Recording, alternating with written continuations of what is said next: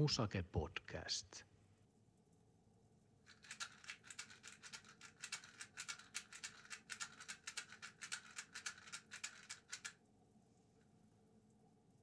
Terve kaikki. Tervetuloa Musake Podcastin pariin ja mun nimi on Veli Matti Aittola.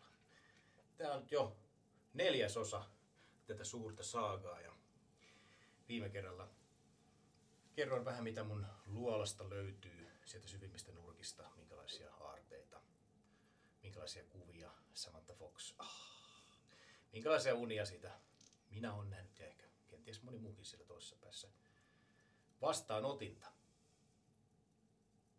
Tällä kertaa mulla on taas vieras täällä.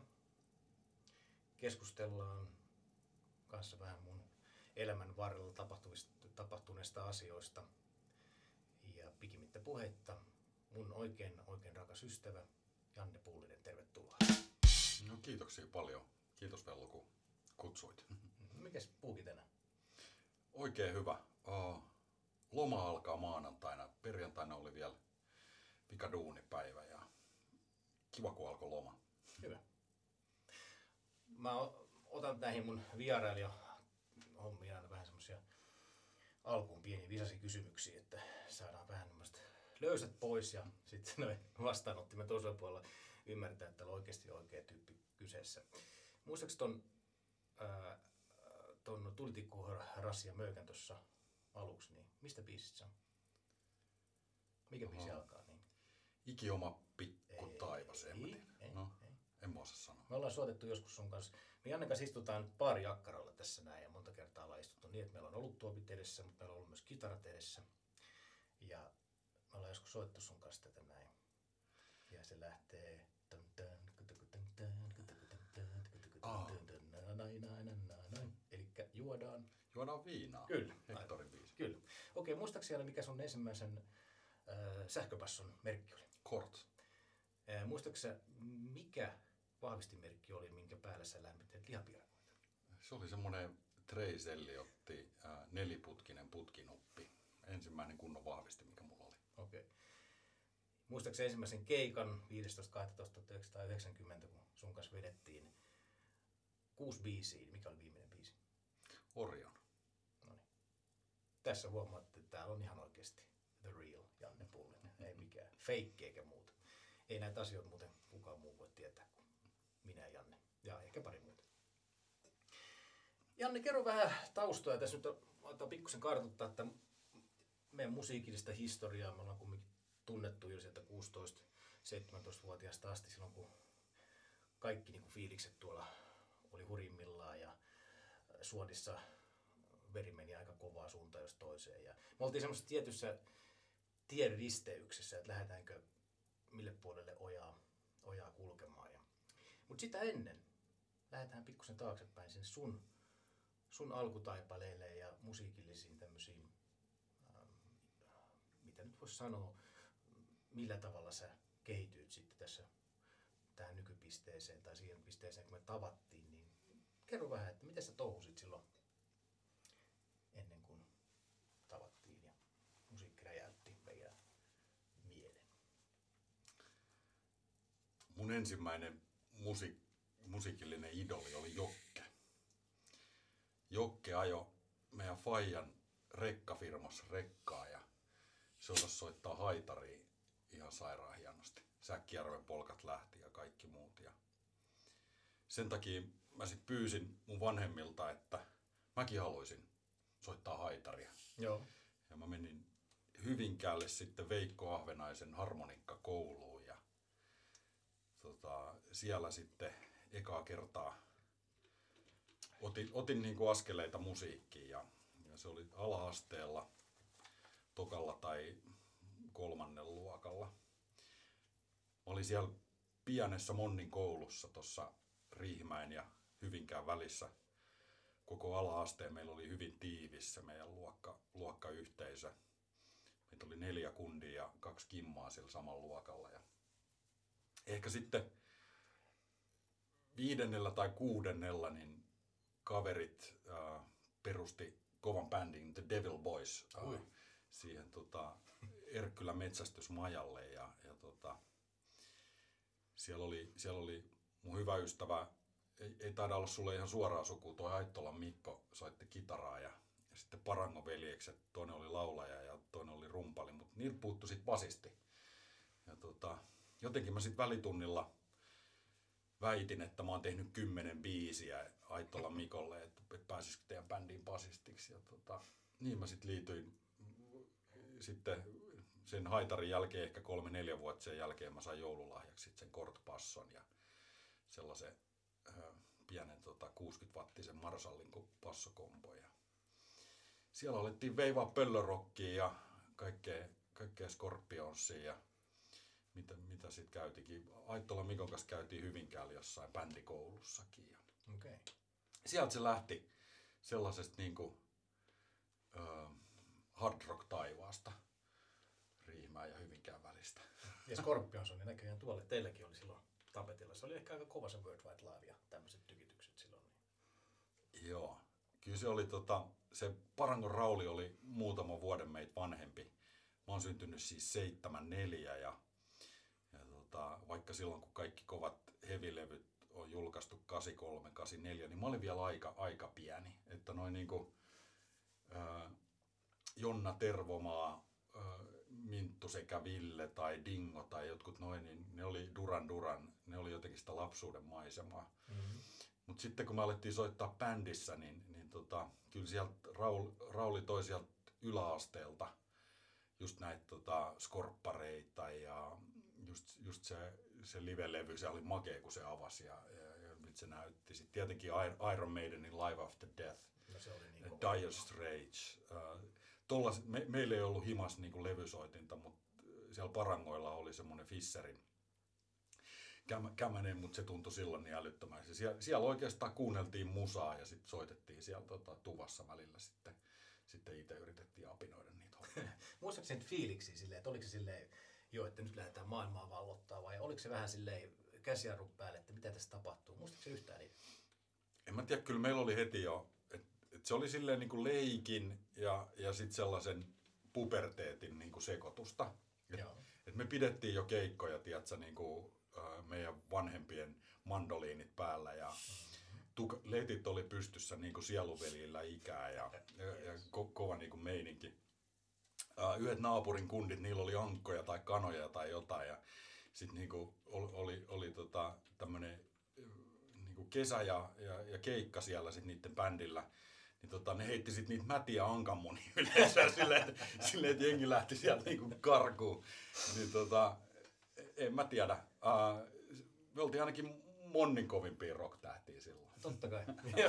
Joo, just näin. No miten sitten homma eteni siitä, muistaakseni sitä tilannetta, milloin me tavattiin?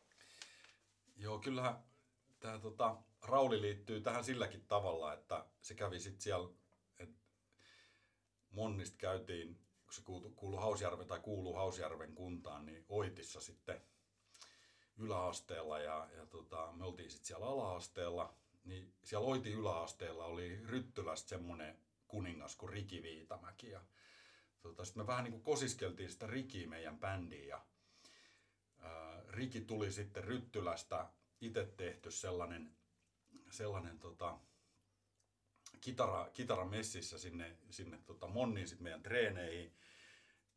Ja vitsi, se osasi soittaa niin kuin peukalolla Metallican patteri silleen niinku trr, trr, se oikeesti peukalolla komppasi sitä koko juttua ja se oli niinku se oli niinku ihan eri levelillä. Joo, jo. Se niinku Riki ja koko se homma ja ja tota sit kun meni yläasteelle ja jotenkin Rikin Riki oli sit siin äh, mä olin Harjurinteen yläasteella Riihimäellä. Mä en lähtenyt sinne Oittiin.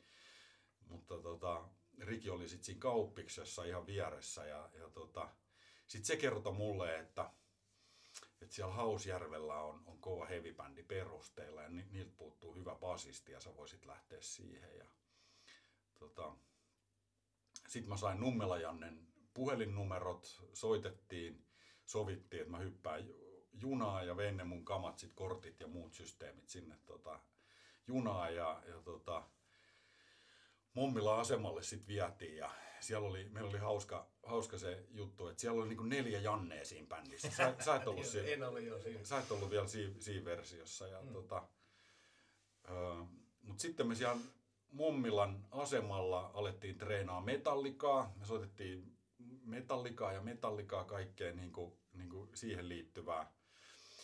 Ja, ja sitten tota, jotenkin siinä alkoi jengi sitten kehittyä ja toiselle se ei sitten ollut niin tärkeetä. Ja tota, Nummelajanne ja minä päätettiin sitten, että pitäisikö meidän niin kuin saada ympärille sitten vielä vähän pätevämpää porukkaa. Ja, ja tota, sitten tuli Riihimäeltä semmoinen yksi Miku rumpaliksi ja sä tulit sitten niin kuin kitaristiksi siihen, siihen hommaan. Ja, ja tota, me vähän niin kuin rekryttiin teidät. Sä olit, sä olit Nummelajanne hyvä kaveri. Ja, ja tota, sitä kautta me jotenkin törmättiin. Mä en sitten tiedä, että törmättiinkö me siellä Mommilassa. Varmaan, varmaan joo, että sä tulit sinne Mommilaan itse asiassa treenaamaan. No itse asiassa, mä muistan tämmöisen tapauksen, kumminkin aikaa on sen verran, mutta oli Kinosammossa joku keikka. Joo.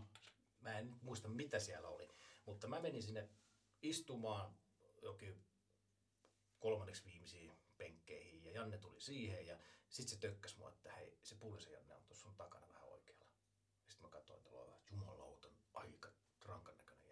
Mä muistan tämän, että se oli se ensimmäinen, kun mä niin kuin tavallaan asuin. Me ei silloin ehkä juteltu, että se voi olla sitten, että mä tunnen sinne Mommilaan. Mutta se oli ensimmäinen kerta, se jäi niin hyvin mun mieleen, että nyt, nyt on, nyt on semmoinen päällikkö, että saatana, että lähtee. No, ei, ei sitä tiedä. Mahtavaa aikaa se sitten oli, kun alettiin soittamaan ja muuta vastaavaa. Ja kyllähän se lähti sitten enemmän liikenteeseen, että alkoi tulla niitä omia biisejä, ettei vaan kovereita vedetty. Niin miten sä sitten sen homman näet jotenkin? Sieltä niin kuin lapsen kengistä siihen nuorukaisen tai nuoren aikuisen kenkiin, kuusitoista seitsemäntoista vuotta oli ikää meillä, niin miten sä sen sitten näet? Että oli kumminkin sullakin opiskelulla joku suunta ja näin, mutta tuliko sulla koskaan semmoista mieleen, että tämä musa on nyt se ykkösjuttu ja muut jää, vai oliko se silleen, että rintarinnan mennään, opiskellaan ja katsellaan? Kyllä se siihen aikoihin se musa täytti sen aivoja ajatuksen kyllä ihan täysin, että, että sitä sai olla aika lahjakkaiden kavereitten kanssa niin tekemässä sitä touhua. Ja totta, että kyllähän me tehtiin omia biisejä heti ja heti oli niin se meininki, että demoja ja levyjä tekemään ja keikoille ja, ja tota, päästiinkin sitten, sitten tota, soittaa hien, hienoissa tapahtumissa siellä Riihimäellä ja sillä seudulla. Mä olin niin kuin yläasteen sitten niin kuin jälkeen sitä mieltä, että musta tulee ammattimuusikko. Että mä, mm. mä haen tota, Helsinkiin Sibelius-lukioon ja sieltä sitten Sibelius-akatemiaan ja teen niin kuin musiikista itselleni, itselleni ammatin. Ja, ja tota, kyllä sitä niin kuin sillä, sillä meiningillä niin kuin siinä vaiheessa tehtiin sitä juttua. Okei. Okay. Mennään taaksepäin vähän siihen ensimmäiseen keikkaan, joka oli siellä Harjun koululla. Joo. Tykkää vähän kaivautua näihin fiiliksiin justiin, ja tietysti tämä mun elämä on tämmöistä fiiliksiin kaivautumista, niin muistaakseni siitä keikasta yhtään niitä tuntemuksia? Mä, mä muistan sen, että muistaakseni mitä bändejä siellä oli ne meitä? Oh. Siellä oli tietenkin Aggressive Influenza. Se on just ennen meitä. Ja tota, sit siellä on voinut olla joku Compton Creek tai joku, joku tommoista bändejä. Joo, tämmöistä siellä oli. Ja Ja sen jälkeen sitten, mikä se oli pääesintyjä? Uh, sitten oli varmaan meidän jälkeen se Rikin bändi, uh, Blind Reality, se on ollut ehkä silloin. Ja, ja sitten pääbändi oli Tampereelta, Tampereen lahja maailman thrash-metallille, eli Prestike. Joo, niin oli. Nämä Gnomes, mitä niillä on näytetään menninkäs hommia. Joo, Prestikehän on, on tota, sellaisia Suomi, Suomi-thrashin, niin kuin, no, Tampereen versio. Kyllä, joo, joo.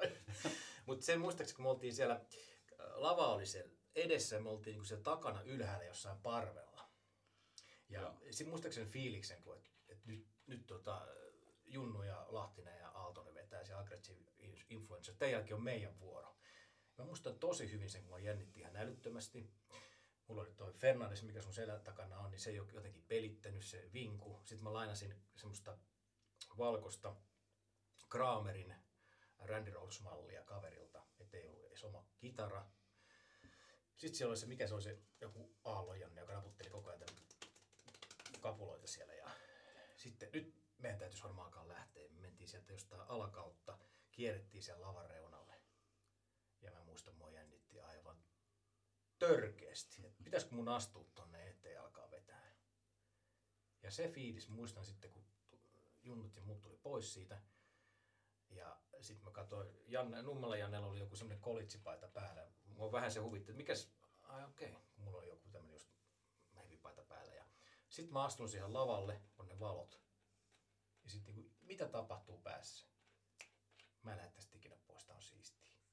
Mun saman tien napsahti se, että et, et, tää on ihan ma- mahtavaa. Muistatko sanoa tämän fiiliksi? Mikä sulla oli sulla?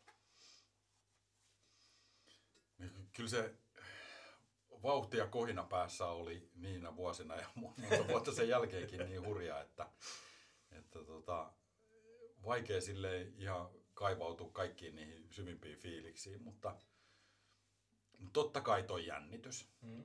että, että ei ollut mitään rutiinia ja kaikkea kun tekee ekaa kertaa, niin, niin, niin tota, ehkä semmoiset epäoleellisetkin asiat siinä niin kuin jotenkin korostuu. Uh, mutta en mä tiedä, miksei meidän tunnelma niin kuin siinä bändissä, sun kanssa soitettiin kuitenkin siinä kuviossa niin kuin vuosia. Kyllä. Että tota, et, et ei ole varmaan väärin ajatella, että viisi vuotta tai jotain tehti, tehtiin sitä kuvioa. Niin tunnelmahan oli sitten kuitenkin semmoinen aika, aika päättäväinen ja, ja mun mielestä me oltiin kuitenkin sen, sen ajan kuninkaita myöskin sit siellä niinku Riihimäkiskenessä niinku tuossa mm. hommassa, että et, et me kehityttiin soittajina ja, ja tota, yhteisönä sellaiseksi hyvin tiiviiksi porukaksi. Että sitten kyllä siitä, siitä porukasta sai niinku voimia. Ekalla keikalla mä muistan, että et me tota, jotain me mukailtiinkin, mutta se meni hyvin. Et me, me, me niinku, Me, me vedettiin hienosti ja me oltiin niinku, et saa olla ylpeä siitä jotenkin, että me, me vedet, vedettiin se homma. Me vedettiin vaikeita biisejä ja me klaarattiin. Ja toi oli hyvä. Heti kun sanoit, mäkin muistin, me vedettiin se hyvin. Ja siellä oli vielä äänentoisto-ongelmia, kun niillä oli jotkut P A-kalustot ei tullut sinne. Siinäkin oli kaksi mikrofonia, mihin mä lauloin. Koko ajan tuli kaksisataakaksikymmentä huulia. Ja Miku ei kuulu mitään. Mutta mulla on tosiaan, mä oon digitoinut sen keikkataltion. Vedettiin hälyttömän hyvin. Siis oikeasti hyvin. Ja muistaakseni nämä kaksi vikaa biisiä, kun vedettiin Metallicaa, niin siellä oli hieno semmoinen ää, lappu tai mikä tämä oli, semmoinen kyltti katsomossa, missä luki Luftwaffe toisella puolella, sitten ne käänsi toiselle puolelle Metallica. En mä muista tuollaista, mutta no. Varmaan näin. Mutta hei, me vedettiin Orion ekalla keikalla. Aika hurjaa. Se pitäisi vielä treenata. Niin kuin oikeasti. Niin, joo, joo, joo. Hei, tota, Cliff Burton kuoli kaksikymmentäneljävuotiaana. Just viime tai toissa viikolla löysin, että semmoiset tuli vastaan tuolla Facebookin ihmeisessä maailmassa, että Cliff Burton oli bassosoiton Jimi Hendrix. No, se, se on jotenkin niinku, se uskomaton sellainen melodia ja, ja harmoniataju ja, ja kyky, kyky niinku nähdä, nähdä se musiikki isompana kuin vaan riffinä. Ää, Ja tota, hienoa, että on saanut elää samaan aikaan kuin Cliff Burton. Kyllä, kyllä. Miten sinulla sitten oikeastaan nämä, jos puhutaan näistä, kun tuli näitä levyjä tai uudet genret, Iron Maiden oli ehkä semmoista just British heavy metal, ja sitten Metallica, mikä toi sen todella kovan thrash speed äreyden, justiin nämä Right to Lighting ja Master of Puppets, Justice for All oli aika moista, niin tuleeko sinulla sieltä mitään mieleen, kun Cliff Burtonin Metallican basistinkin sanoit, niin oliko siellä jotain semmoisia niinku selkeitä idoleita tai kuvia sulle? Nyt tietysti Burton nostaa sitä tasonsa koko ajan tässä, kun me ymmärretään, mitä hän on saanut aikaa, mutta silloin. Niin, kyllä tota, en silleen niinku basistiskenessä, genressä, basistiskenessä, niin. Ää, jotenkin se Cliff Burton oli ihan, ihan omaa luokkaa ja muutenkin Metallica, niin sitä oli aivan niin kuin lumoissaan. Et se jotenkin, se on vähän semmoinen ensirakkaus, että, että sitten kun se Dire Straitsit, uh, Iron Maidenit, Scorpionsit toi sellaisen tietyn niin kuin kasarisoundin ja sitten sieltä Oitin yläasteelta tulee niin kuin Metallica Master of Puppets sinne Fisherin levylautaselle ja patterin ensi tahdit tärähtää, niin, niin tota, se oli ihan käsittämätön ö, niin niinku semmoinen rakastuminen, mikä siinä syntyi siihen soundiin ja siihen energiaan ja si, si, siihen, siihen voimaan, mikä, mikä siinä musiikissa oli. Mm. Ja, ja tota, se, että löytyi sitten te, ketkä dikkasitte samanlaista musaa ja osasitte sitä soittaa ja, ja tota, että päästiin siihen koko asiaan, niin se, se Metallican valo oli monta vuotta niinku ihan ylivoimainen yhtään mihinkään muuhun. Joo. Mutta sitten, mut sitten sitähän me alettiin niinku lukea niitä ö, Guitar Player-lehtiä ja, mm. ja tota, että mistä ne tulee ne niiden tyyppien ja alkoi löytyä jotain, jotain niinku,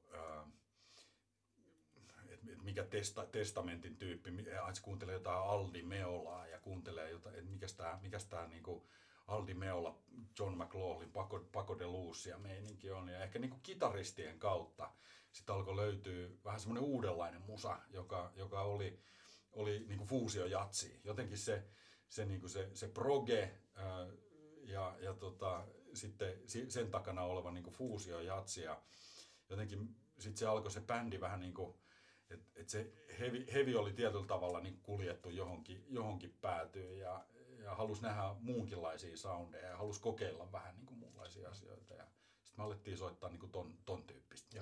Mutta sen mä muistan, että tässä luin noin tuon Kurt Cobainin elämäntarinan, niin meisin grunge, grunge ei oikein lähetty. Et missään välissä se ei nostanut ainakaan muulla semmoista fiilistä. Et se oli enemmän niin kuin just Pink Floydit, mentiin näitä, äh, mitä siellä nämä voivodit, tämmöiset tuli. Just enemmän sitä progetouhua, että ainakin mun mielestä me jäätiin, tai sivuutettiin tuo grunge kokonaan. Joo, ei se, se tota, sitten, vähän kuin sitten, meitsi lähti opiskelemaan ja huomasi, että, että no, mä en siis päässyt sinne tota, Sibelius-lukioonkaan. Eikä minä.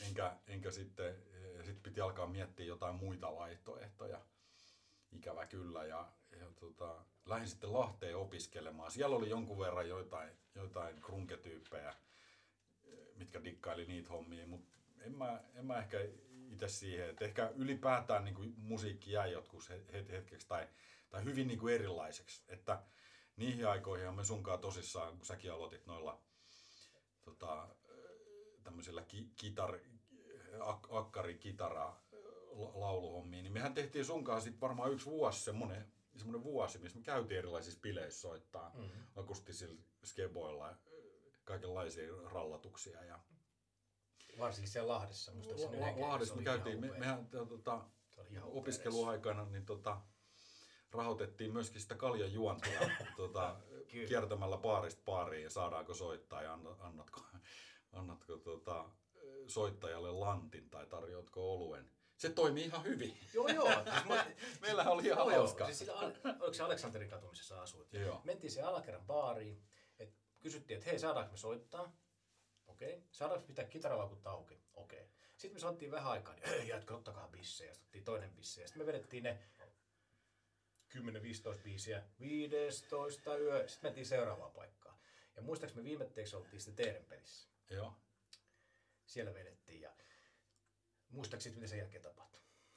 No kerro sä se tarina, kun sä osaat sen hyvin. Mutta varmaan, varmaan jotkut daamit tähän liittyy. Kyllä. Kuuntelijat usko, uskokaa tai älkää, mutta näin siinä sitten kävi.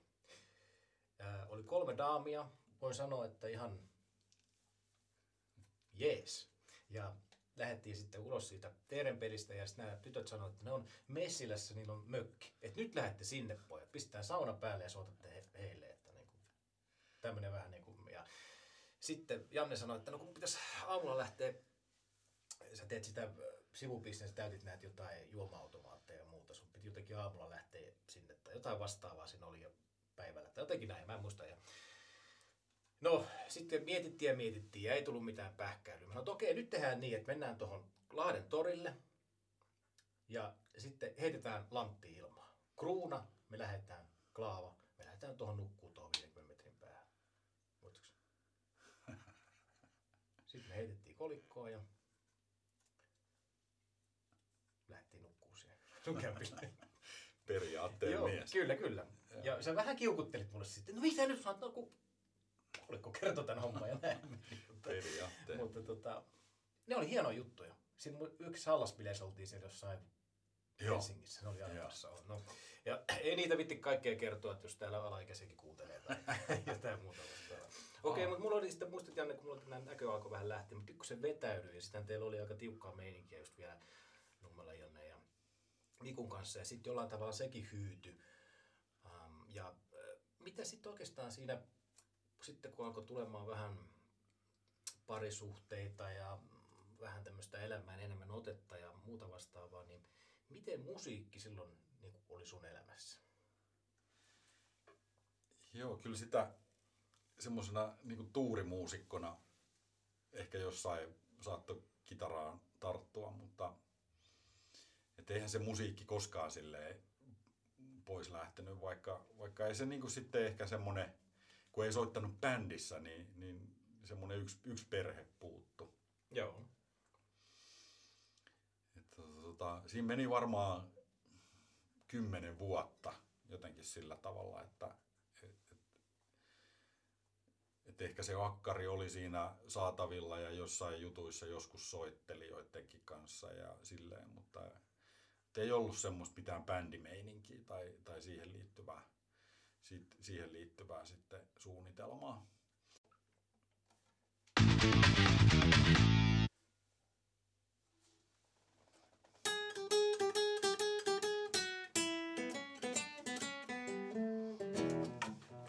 Semmoinen.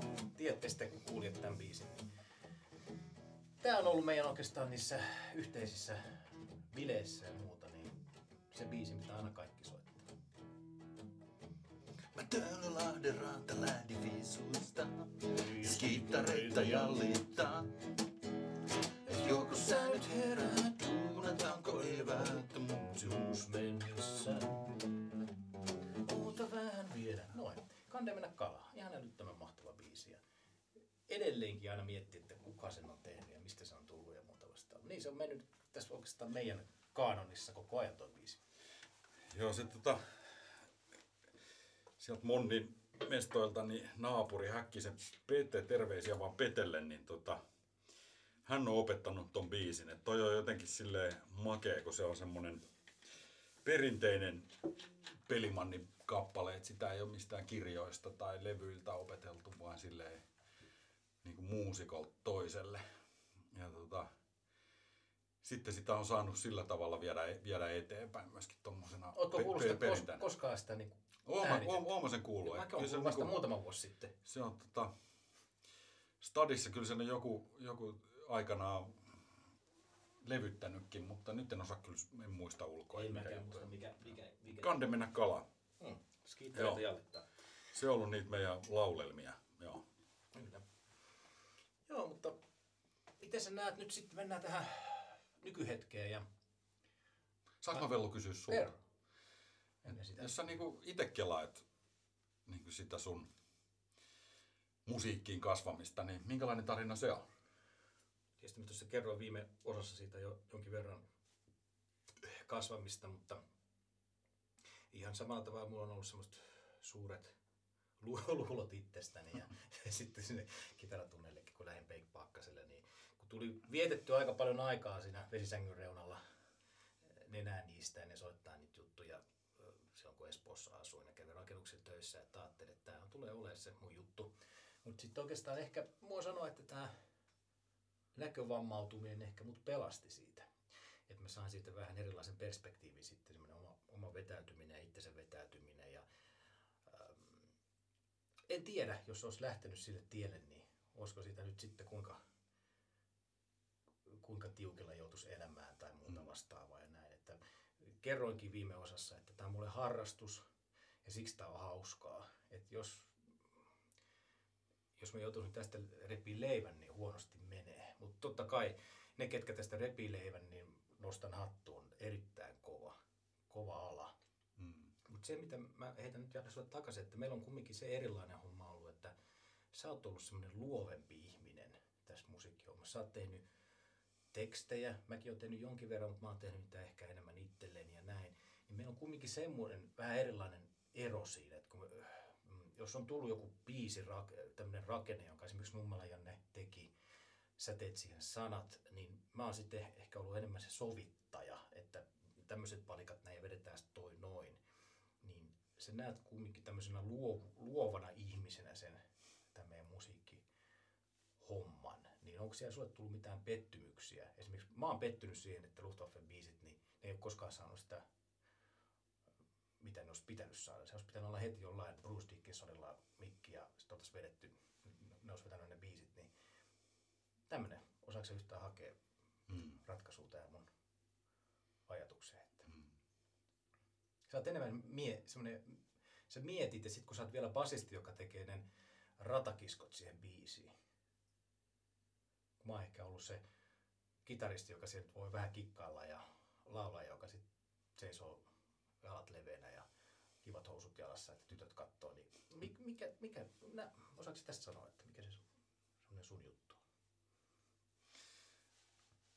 No kyllä musta niin kuin se basistihomma, kun ei sellaista niin kuin soitannollista virtuositeettia tai, tai muuten mulla oo, niin se on ollut enemmän sen niin kuin kokonaisuuden kattomiseen. Se on ollut sellaista vähän sen niin kuin bändin talkkarina toimimiseen, että koko joukkoja ja järjestää treenejä ja puhuu keikkoja ja vie asioita eteenpäin. Ja sitten ehkä siellä niinku musan aikana niin kans silleen, että tota, et katsoo vähän sitä kokonaisuutta, että miltä se bändi soundaa ja, ja, ja miten se toimii.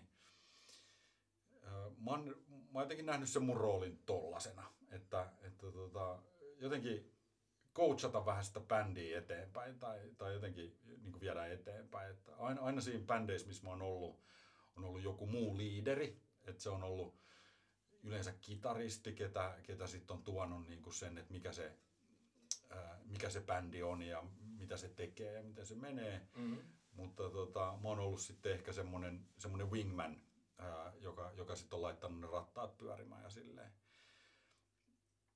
En mä osaa tuommoista niinku pettymystunnetta kauheasti. Niinku, et tietenkin niinku musassa, kun on, on, on itse pelissä ja ja on tunteet pelissä, niin, niin on kaikki tunteet ollut, pe- pettymystä myös. Mutta sitten jos niinku tarpeeksi paljon pettyy ja, ja potuttaa, niin sitten mä oon lähtenyt meneen niistä kuvioista. Niin. Tota, sitten mä oon hakenut semmoisen jutun, jossa niinku, jotenkin ne tunteet on enemmän semmoisia, enemmän siellä, että et, et kun antaa, niin saa.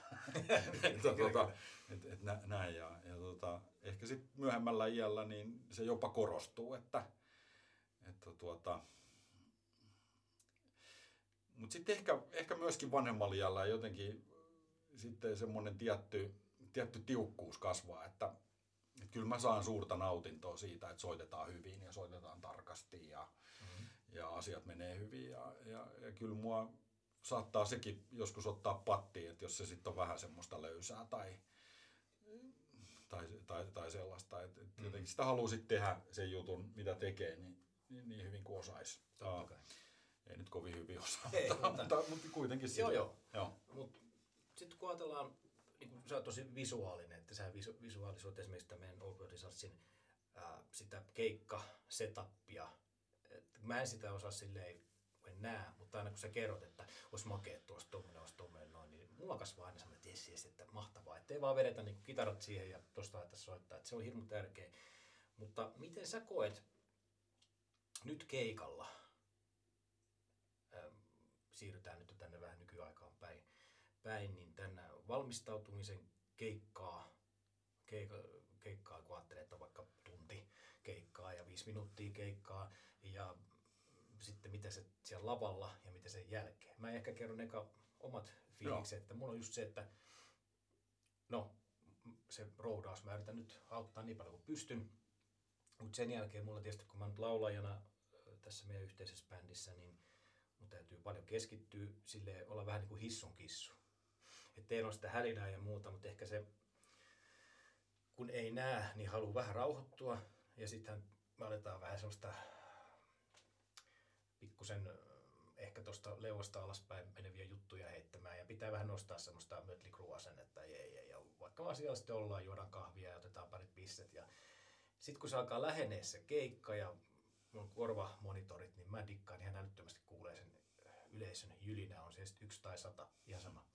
Mutta jotain ääniä kuuluu, että että hei poika, tuo mulle kossu ahtojäillä, kuuluu sieltä takana. Sehän on niinku niitä heti fiilis. Sitten siinä lavalla kun on, niin sehän on niinku ihan toinen maailma. Se on, se on just se aikakone, että sä astut sinne, sä vedät niitä Iron Maidenin biisejä ja muuta. Ne on ihan sairaan makeet. Mutta sen jälkeen, mä luulen, että meillä on siinä eri.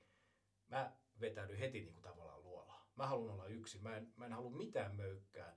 Te menette yleensä aika lailla yleisölle sitten niinku juttelee ja morjestelee, mutta mä haluan niinku heti pois. Mulla on semmoinen, että se ehkä se on tämän mun aistit menee niin yli, että et saman tien, jos siinä takana olisi oma makkari, niin se nukkuu, sanoisin terve. Miten sä näet nämä valmistautumisen ja keikalla olemisen ja muuta? Joo, kiva kun kysyit, koska jotenkin toi Old World Lizards, niin kyllähän se on semmoinen matka lapsuuteen, matka nuoruuteen. Se on niinku nostalgia-bändi, onneksi hyvä, hyvä mun mielestä sellainen, että, että se on niinku joka kerta itsellekin makea kokemus.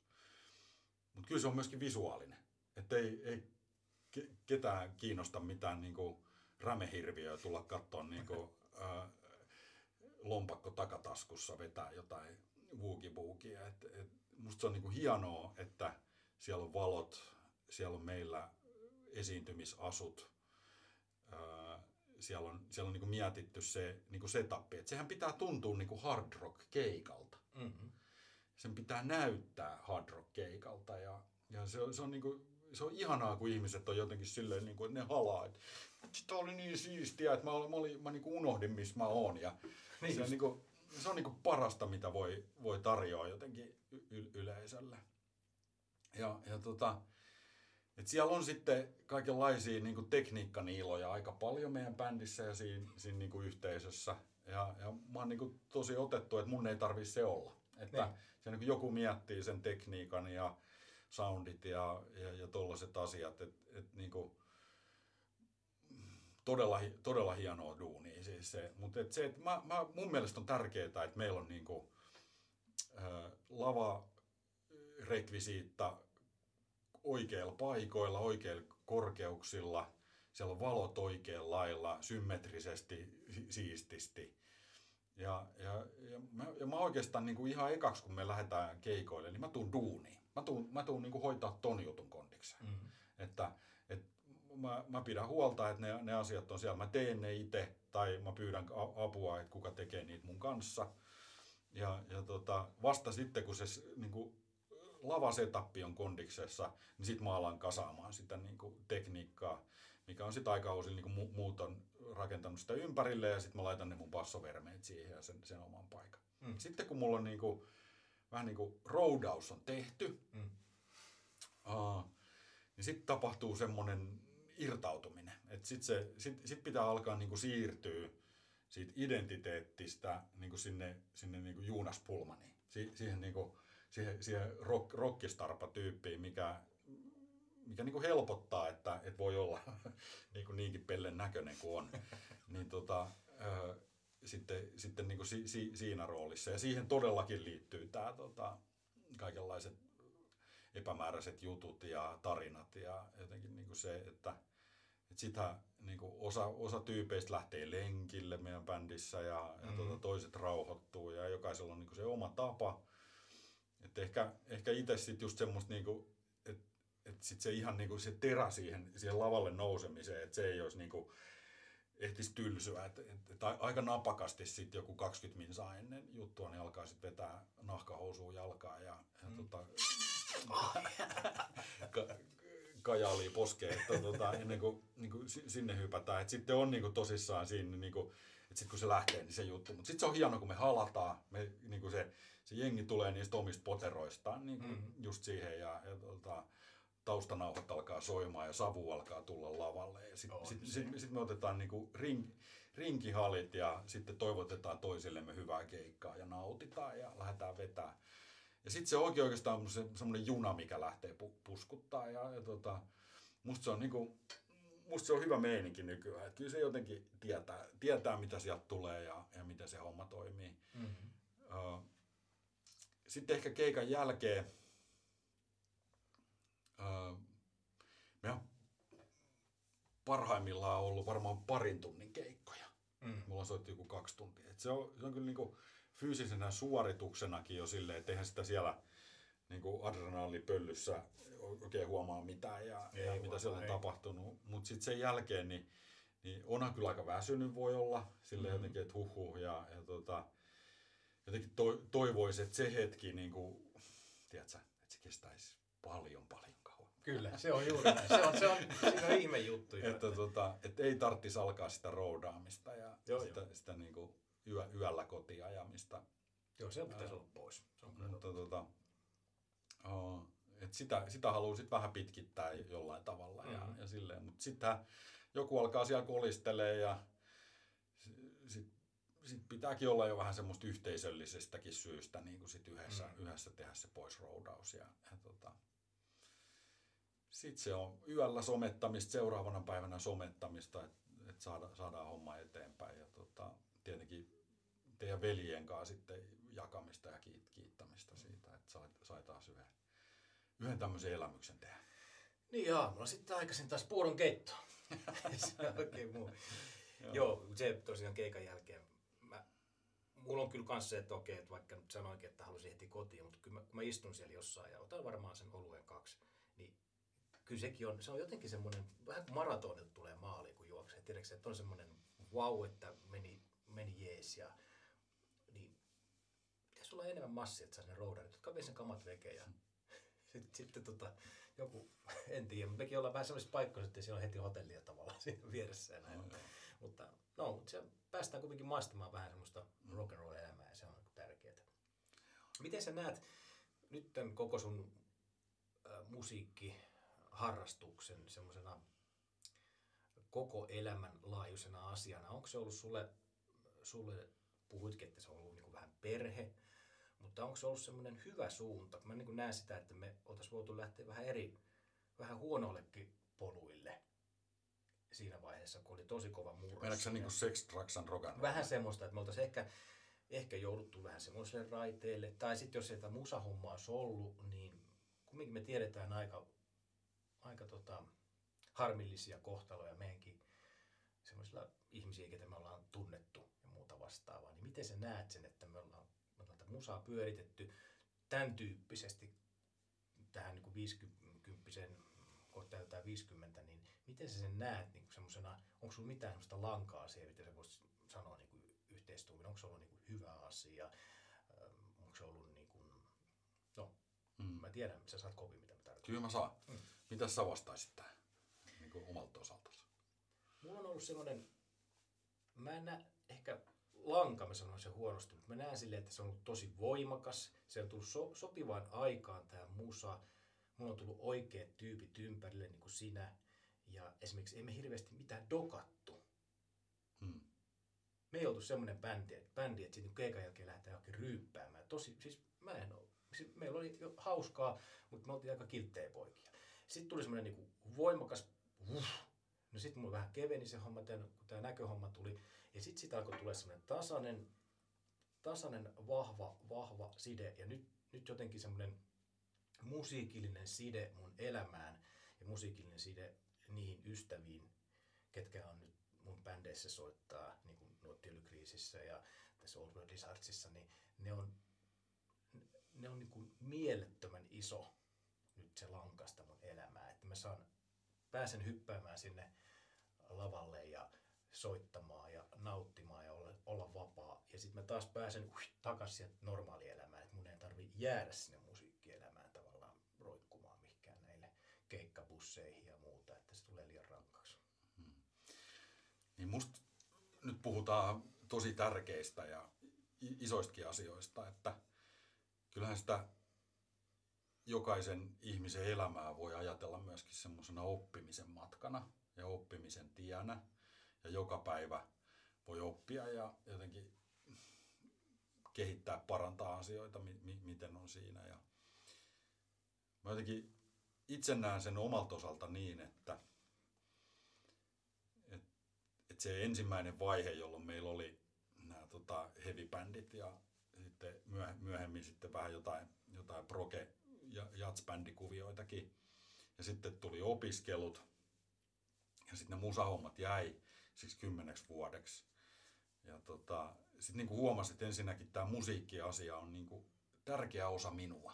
Minä haluan tehdä musaa enemmän ja mm-hmm. hakeuduin sitten takaisin kolmekymppisenä ja sen jälkeen takaisin näihin bändikuvioihin. Mm-hmm. Ja tota, samaan aikaan sitten, sitten työ ja ura ja perhe ja tämmöiset niin kuin asiat, joita ei silloin nuorena, nuorena vielä tarvinnut miettiä, niin kuin kasvatti, kasvatti sitä roolia. Ja, ja tota, ää, kasvatti jopa niin paljon, että jossain vaiheessa se työ ja, ja ura oli, oli niin kuin liian tärkeässä asemassa. Ja mä tein aika tietoisen ratkaisun siitä, että mä haluan käyttää oman aikani sellaisten asioiden kanssa, missä mä saan myöskin itselleni asioita ja missä mä voin antaa asioita. Mä muistan tämän. Tämä ja, hi- se on hieno, hieno ja, ratkaisu. Ja, ja, tota, ja, ja niin kuin musiikki oli yksi niistä konkreettisista asioista, jota mä halusin tehdä mm. enemmän kuin mä silloin tein. Mm. Ja tota, niihin samoihin aikoihin sitten, sitten tota, mua pyydettiin ensin yhteen, yhteen tota, rautalankabändiin soittamaan. Mm. Ja tota, siellä sitten rautalankabändikuvioissa, niin, niin tota, sitten Inkisen Teppo, ketä soittaa siinä bändissä, niin tota, kysyi multa yksi treeni, treenien välitauolla, että muistatko Janne silloin aikanaan, kun soitettiin Iron Maiden, niin pitäisikö taas alkaa soittaa? Ja, totta kai. niin. Ja tota, sitten mietittiin Teponkaa, että että miten tämä homma voisi lähteä. Ja sitten mu- muisteltiin, että ette sitten soittanut silloin niin kuin Aki ja just Vello. Et, et, tota, et, et, joo, ja Teppo ei oikein niin kuin muistanut, mutta sitten se alkoi muistelemaan, että joo, joo. Ja sit, mulla oli niin kuin se ajatus, että musaa ja sitten hyvien ystävien kanssa. Joo, joo. Että et hy, et, et viettää aikaa hy, hyvien ystävien kanssa semmoisten asioiden parissa, mitä haluaa itse tehdä. Ja, mm-hmm. ja tota, sitten paljon me ollaan nyt Old World Lizardsia, kun tätä tehdään, niin neljä vuotta. Jotain, neljä, viisi, niin. Joo. Ja, ja, tota, ja, ja nyt sitten viimeisen vuoden sisään on sitten vielä, vielä yksi, tota, yksi projekti lähtenyt ete, eteenpäin. Ehkä sitten vielä, vielä niinku semmoista omaa musaa ja ehkä vähän haasteellisempaa silleen, silleen tehdä, tehdä juttuja. Et, et nyt mä soitan itse asiassa kolmes bändissä tällä hetkellä. Mm-hmm. No se tarkoittaa sitä, että elosyyskuun viikonloput on melkein keikoiskin. että sitä saa sitten mitä haluaa. että, että, tuota, että niin kuin näin. Mutta sun niin kuin siihen, että et tekee niistä asioista, mistä saa tyydytystä. ja, ja, tuota, ja, ja, tuota, ja, ja, ja pitää niin kuin puolensa, jotta voi sitten antaa, antaa asioille niin kuin myöskin muille myöhemmin. Ja, niin kuin, että se, se niin kuin, se on niin tärkeää se antaminen ja saaminen. Kyllä, se on juuri näin. Jos haluaa saada, on pakko antaa. Se on joo, Mutta niin. se on just näin, että siellä lavalla, kun esiintyy, niin ihmisethän haluaa tulla kuuntelemaan. Muistan esimerkiksi, kun oltiin Rajamäki Clubilla, kun sieltä tuli kavereita niin kastelemaan, vaikka oli hikinen paita, niin me litkeytyi kuulemaan, vanha liitto ei petä ilman auta, kun te menitte. Vaan se makeen fiilis, että tosi kiva, kun joku tykkää. Joo. Me ainakin digataan tästä näin. Vaikka olisi tyhjä sali, mutta me vedetään ainakin niin kuin ihan täysille. Joo. Olisin muistaa, että toinen neljättä, kun oltiin tuolla Hyvinkään Joutsenessa, kun oli tämä kulttuurikousbaari. Se oli aivan niitillä lyöty. Vitsi, se oli siistiä. Se oli, se oli, se oli ihan täys se koko niin. mesta. Ja mä katsoin siellä ihan viimeisessä rivissä, niin siellä niin kuin jengi oli kädet pystyssä. Niin ja joraa, niin joo. aivan niin kuin sairaan makeeta. Että sitten niistä tulee vielä niin kuin lisälataus siihen ja jengi laulaa mukana. Ja I niin, wanna be somebody. Oh, sitten jengi laulaa, niin tulee sitten.